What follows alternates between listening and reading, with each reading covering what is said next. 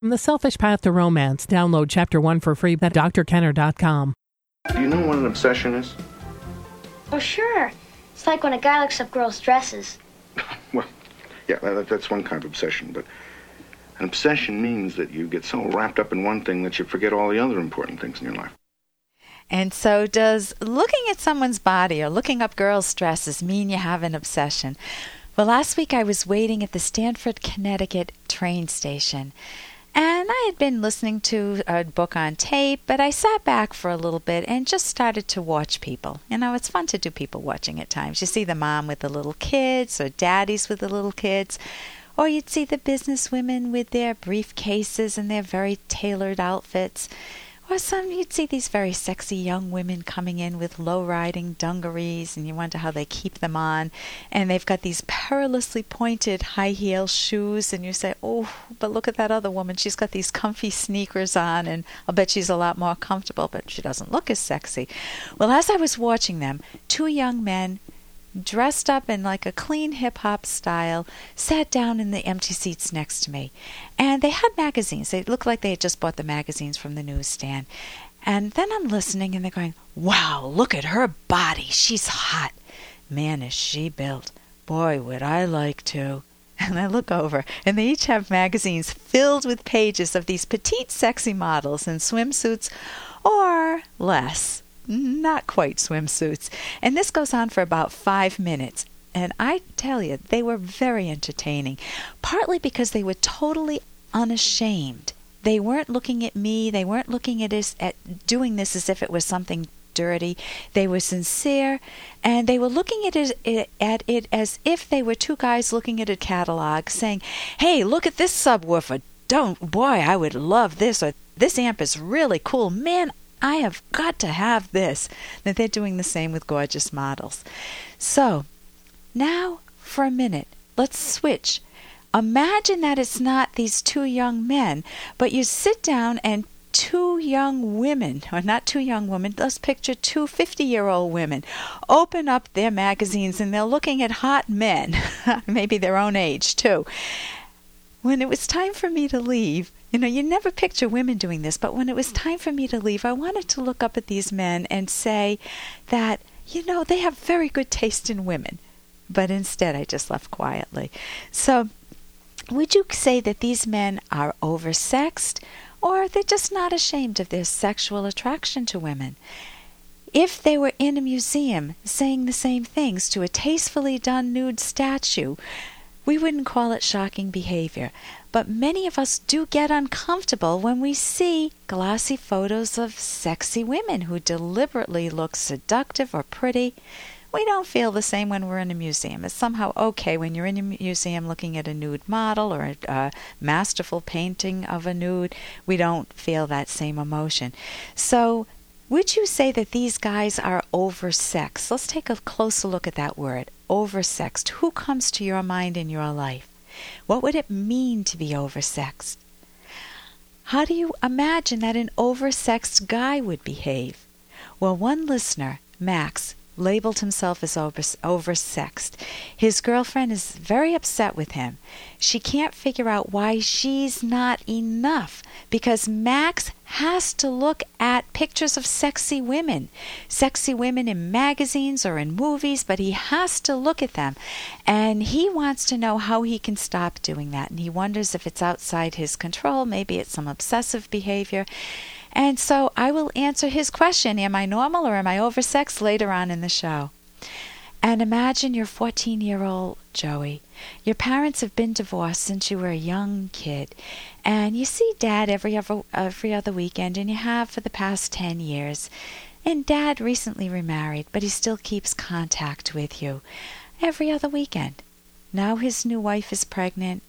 Dad asks to see you alone because he wants to share a secret with you. You get together, and Dad says, You know, Joey, I've always pretended that I'm your biological father, but I'm not.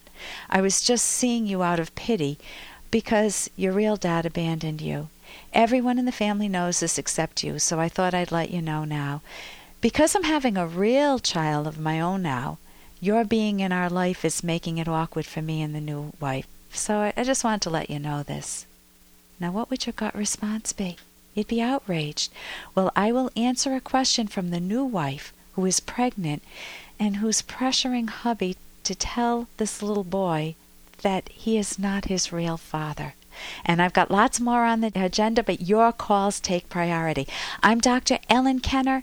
My show is The Rational Basis of Happiness. I'm a clinical psychologist, and even though it's not therapy, it's a time that you can call in and get some tips on how to deal with some current crisis in your life or some maybe it's just a chronic frustration that you're having with a friend or an in law or a neighbor or your own husband or a boyfriend. You can pick up the, or a wife or a girlfriend, there's the reverse too.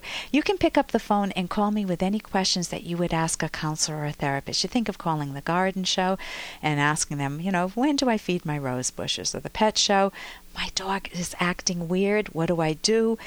With my show, it's I'm acting weird. What do I do? Or my kids are acting weird. How do I deal with them? I want to give you some tips that can make your life run very smoothly and enjoyably.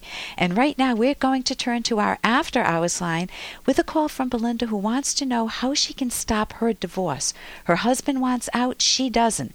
She loves her husband even though they have problems with trust and communication. What can she do? How can I stop my divorce? I'm 39 years old, married for five years, a three years old boy, very tough relationship with problem in trust and communication. We almost getting divorced, but I love him and I don't want him to go. Thank you so much, doctor.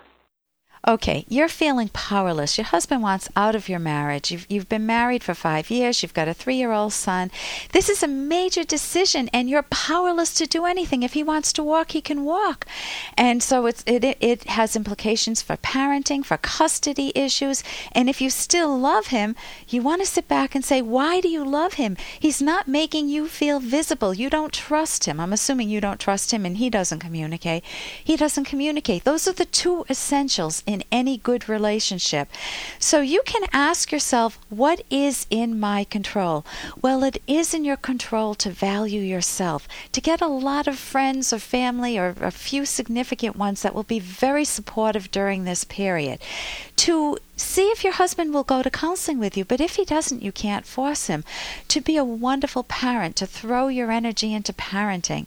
Um, you can get the book "How to Help Your Child Through Your Divorce" if it's if it's already a done deal with your husband. If you if you ask him to go to counseling and he goes, and maybe it'll be open for discussion. You need to solve for yourself. So I would recommend individual therapy. What went wrong? What is your role in it, if any? What was his role in it?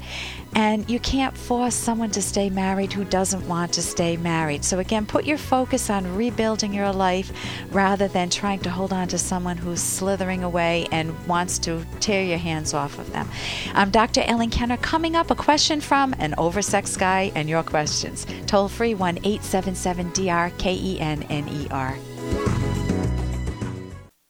Here's an excerpt from The Selfish Path to Romance, the Serious Romance Guidebook by clinical psychologist Dr. Ellen Kenner and co author Dr. Edwin Locke. Here are more aspects of a romantic partner you'll want to find out about. What does your romantic partner's job or career mean to him or her personally?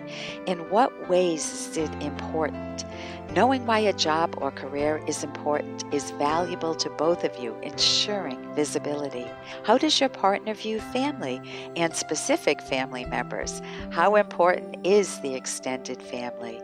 What is your loved one's self concept? How does your partner see himself or herself? Does this contradict how you see your partner? If so, this could be a source of conflict. How much private time does your partner need and when? You can download Chapter 1 for free by going to drkenner.com. And you can buy The Selfish Path to Romance at amazon.com.